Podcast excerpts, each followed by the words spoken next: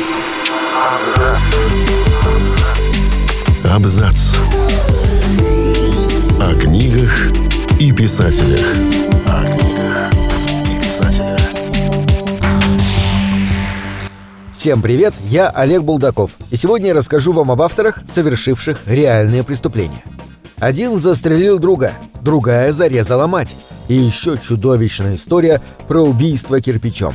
Рассказываем об известных писателях, которые покушались на своих возлюбленных, родителей, своих друзей и даже собственных родственников. Немецкий писатель Ханс Фалада – один из представителей направления новой вещественности, художественного течения в Германии 1920-х годов, куда еще входили Ремарк и Брехт. Дитсон, такова настоящая фамилия автора, страдал от множества проблем со здоровьем, из-за чего много раз пытался покончить с собой. Для одной из таких попыток Дитсон заключил договор с другом, что они устроят дуэль и таким образом совершат двойное самоубийство. Но выстрел Дитсона был смертельным, а выстрел его друга – нет.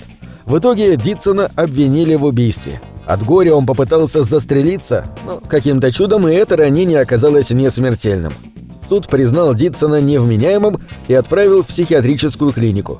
После курса лечения он несколько раз попадал в тюрьму за мелкое воровство. Украденные деньги шли на покупку наркотиков. Но со временем сумел справиться с зависимостью. Позже ему удалось начать довольно успешную журналистскую и литературную карьеру. Он избрал псевдоним Ханс Фалада, вдохновленный сказками братьев Гримм.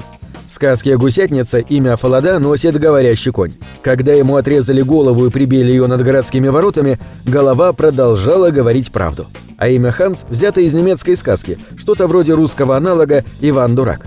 Дела Дитсона вроде бы пошли в гору, он смог даже найти девушку и жениться на ней.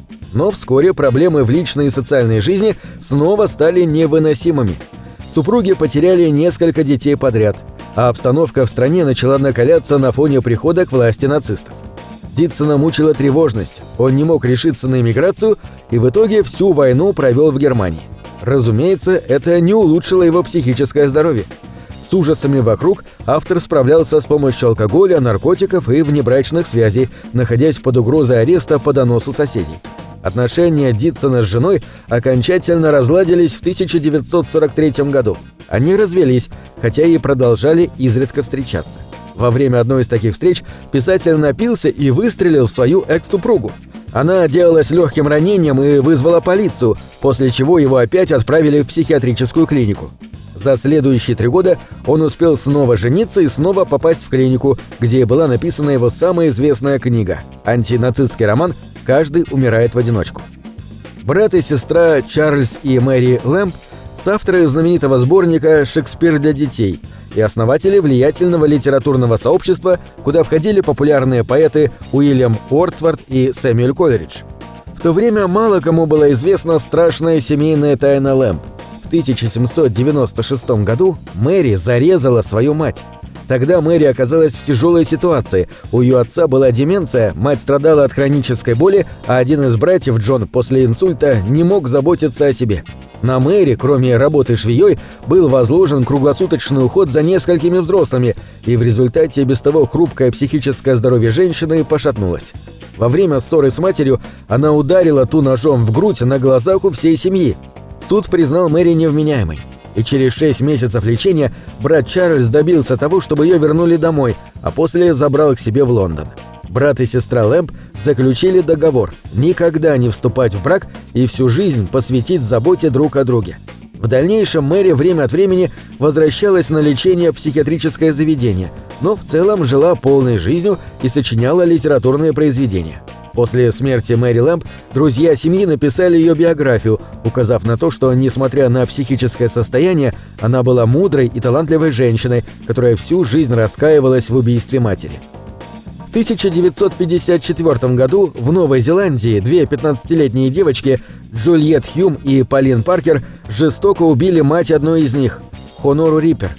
Джульет и Полин были лучшими подругами – но родители Джульет решили развестись и собрались отправить ее в Южную Африку к родственникам. Девочки не могли допустить даже мысли о расставании. Они сошлись на почве тяжелых болезней, перенесенных в детстве, и все время проводили вместе. Когда речь зашла о том, что Джульет должна уехать, девочки решили, что Полин тоже должна попасть вместе с ней в Южную Африку. А поскольку мать Полин точно не согласилась бы отпустить дочь так далеко, ее нужно убить. Во время прогулки девочки ударили женщину по голове, чтобы потом выдать это за несчастный случай. Но в итоге для убийства им понадобилось нанести больше 30 ударов кирпичом, упакованным в чулок. Разумеется, в историю со случайным падением никто не поверил, и малолетних убийц арестовали. Обе были еще слишком молоды для смертной казни, которая полагалась за такие преступления, и поэтому отделались пятью годами в тюрьме. 30 лет спустя, в 1994 году, известная писательница, автор нескольких серий исторических детективов Энн Перри, впервые публично призналась «Джульет Хьюм – это она». После тюрьмы она несколько лет проработала стюардессой, а позже вместе с матерью переехала в Шотландию а в начале 1970-х уже под псевдонимом Энн Перри начала писать романы. Внимание к истории привлек дебютный фильм режиссера Питера Джексона «Небесное создание», где Джульет Хьюм сыграла 19-летняя Кейт Уинслет, для которой эта роль тоже стала дебютом. Энн Перри картину не оценила. Частности, она настаивает, что хотя они с Полин были одержимы друг другом, между ними не было романтических отношений, в то время как фильм изображает девочек как лесбиянок. В этом же их подозревали родственники. В 1931 году француза Анри Шарьера осудили за убийство сутенера и приговорили к пожизненному заключению в тюрьме французской Гвианы. Два года спустя Шарьер подружился с другим узником по имени Луи, и они вместе с несколькими заключенными смогли бежать. Однако неподалеку от Колумбии компанию поймали и посадили в тюрьму уже там – Мужчину еще несколько раз пробовал вырваться на свободу. После очередной неудачной попытки его отправили назад, но теперь уже в одиночное заключение. Позже ситуацию осложнило начало Второй мировой, ведь по законам военного времени попытки побега из тюрьмы карались смертью. Шарьера не остановила и это. И проведя в различных тюрьмах 14 лет, он, наконец, сбежал в Венесуэлу, где завел семью и начал собственный бизнес. В 1969 году автобиографический роман Шарьера «Мотылёк» произвел во Франции сенсацию, а его автор стал знаменитостью. Он всю жизнь настаивал, что на самом деле никого не убивал, и в 1970 году на волне популярности романа даже получил официальное прощение от правительства. Впрочем, эти мемуары, как и другой бестселлер о тюремном заключении и духовных поисках «Шантарам», многие раскритиковали за недостоверность. Например, автор одной книги утверждает, что Шарьер и сам был сутенером, принудившим свою девушку к работе в секс-индустрии. Главный же критик мотылька Жерар де Вилье настаивал, что правдивы от силы 10% событий, описанных в книге, и что Шарьер сильно приукрасил свои приключения. Тем не менее, мотылек стал бестселлером и получил целых две экранизации.